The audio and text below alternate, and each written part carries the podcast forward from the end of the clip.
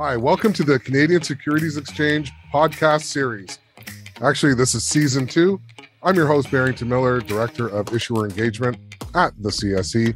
And today I am here with interim CEO, Mr. Anthony Durkacz of FSD Pharma. Welcome to the show, Anthony. Thank you. Mr. Durkacz, tell us a little bit about yourself and tell us where FSD Pharma was, and then we'll get to where it's going. Thank you. Yeah. So we're my background is you started on the capital markets trading floor, then got into M&A, ultimately ended up becoming the majority owner of First Republic Capital, where we focused on microcap deals. We've done a lot of deals in so many different industries, and then really sort of transformed into a merchant bank where we would invest money alongside deals that we found interesting. And so FSD was one of those companies. We saw it. It was an opportunity to help them raise money, to take them public. So we did it. We did it in a big way. It was during the cannabis heydays of 2017, 2018, where you did have a very, very different market. And when we began trading on the CSE, we did break every volume trading record, the exchange had ever had. And so I guess we became a very well-known ticker symbol in Canada. But looking back at it, it's almost hard to say if it was a good thing or a bad thing, because so many people got involved and so many investors got involved. And then when the cannabis industry itself unwound and the company itself missed on a number of performance targets and metrics, and there were agreements that had not worked out, it was challenging, and so there were a lot of shareholders in Canada here that saw a significant downturn. And so now, going through what FSD has gone through, I sit as an interim CEO, a co-founder, one of the largest shareholders of the company, to try to turn that around. And what I'm excited, and I'm not excited about the past, and very humbled by some of the patience shareholders have shown us, but what we really want to do is we've sort of repivoted the company and sort of, looked at, what was positive, what's been really good, where were we successful? And today the company is in an exceptional cash position. And so now the mandate of the board is now, how do we help equate that to benefit shareholders? And so that's sort of my history and why I'm talking to you now as interim CEO of FSD. Not necessarily by choice, by the way. Yeah. I'm interim, and we are actively looking for a CEO who has biotechnology experience, that has done previous deals, that have partnered with big pharma or sold to big pharma, and has capital markets experience, because we also have the dual listing here in the CSE and on the Nasdaq to try to leverage those types of strengths and access to capital and a much bigger global investment community. So I'm going to put a pin in the Nasdaq one, just because it's fascinating, and the process of actually going through it, I'm sure was very, very thorough. And I think we were the first or second dually listed CSE company to get onto the Nasdaq at the time. Yeah, I do want to say the first, but we'll have to fact check that. Definitely top 2.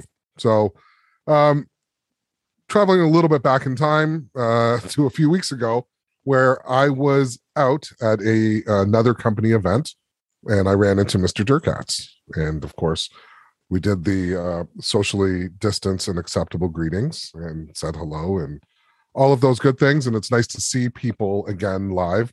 We were talking about, and that was the first event, financing related event in the financial district I'd been to since March of 2020. Yes. Which is, yeah, me too. Hard to imagine. Oh yeah. But we definitely remembered how to how to behave at these types of events. Much better than before. Much better than before. So we got talking, and I'm like, "Hey, Anthony, so what's going on?" And it was there that Anthony Durkacz made a very, very bold proclamation as to what his wish, what his desire, what his dream, what his goal is for FSD Pharma and the new direction that it's going and the passion behind it. So I'm not going to steal the punchline, but I'm going to do that setup, and I'm turning it over to you. Where is FSD going nowadays? Yes. So, in looking back and trying to rebuild shareholder value, one of the metrics that we had achieved in 2018 was over $1 billion market cap. And so, not saying anything, and we're not making any claims or anything like that. In my wish list and in my target, the idea is, how do we get back to that type of capitalization?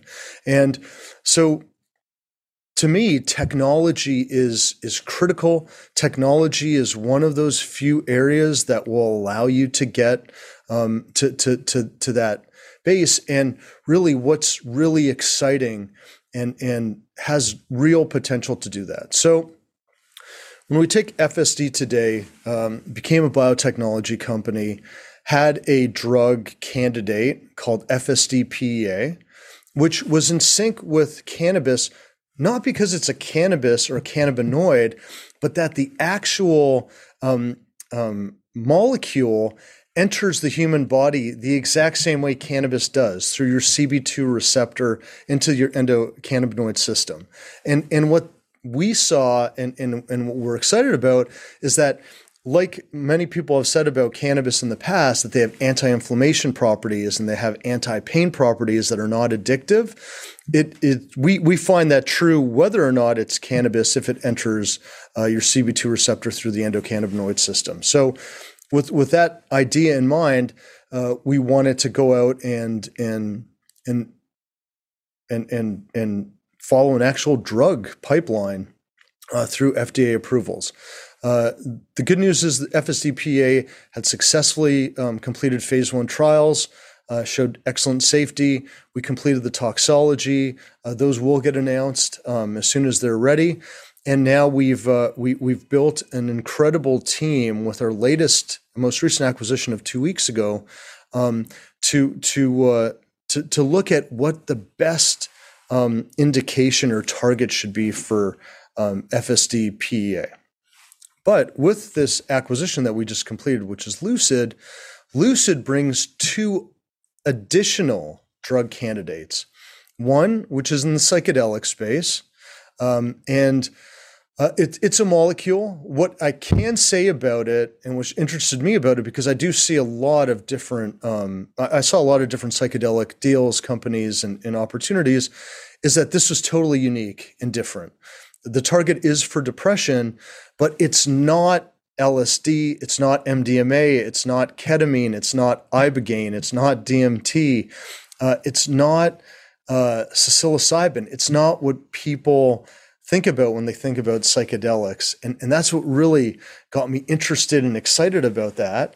And the second drug candidate that this recent acquisition brings to the table is a drug candidate to target MS. So in both multiple sclerosis and in depression, there is no cure today. And what we saw and what we were able to see in animal modeling was really, really exciting. Today, if you have MS or if you're diagnosed with MS by your doctor, that's this very heavy burden of information to be given, which can lead to depression. And that's where these tie in. So because there's no treatment for depression, and you can become depressed or clinically depressed when you are diagnosed with a serious disease, a target for depression, which is a totally different psychoactive psychedelic molecule than people are accustomed to, and a drug candidate that shows the promise to not only protect, but the target is to reverse MS. So if people have lost the ability to walk, or they need a walker, or they have to, or they're in a wheelchair, you know, this is something where we see potential, and you know, there's a long road to potential, to try to actually reverse that. And that's what no drug or treatment today does in MS. And current treatments for depression, as we know, hundreds of millions of people globally suffer from it, and we're still not, you know, we're better, and technology has helped us, but we're not there yet. And that's where we see that psychedelic new frontier of medicine that gets us really, really excited. You know, it's some people are concerned that, you know, psychedelics is a fad, that it's a new wave, that it's not really here to stay. I mean, I have my own personal opinion. I don't think it's not a quick game. This is not cannabis, and I can't reiterate that enough, as far as an industry, as far as the way companies develop.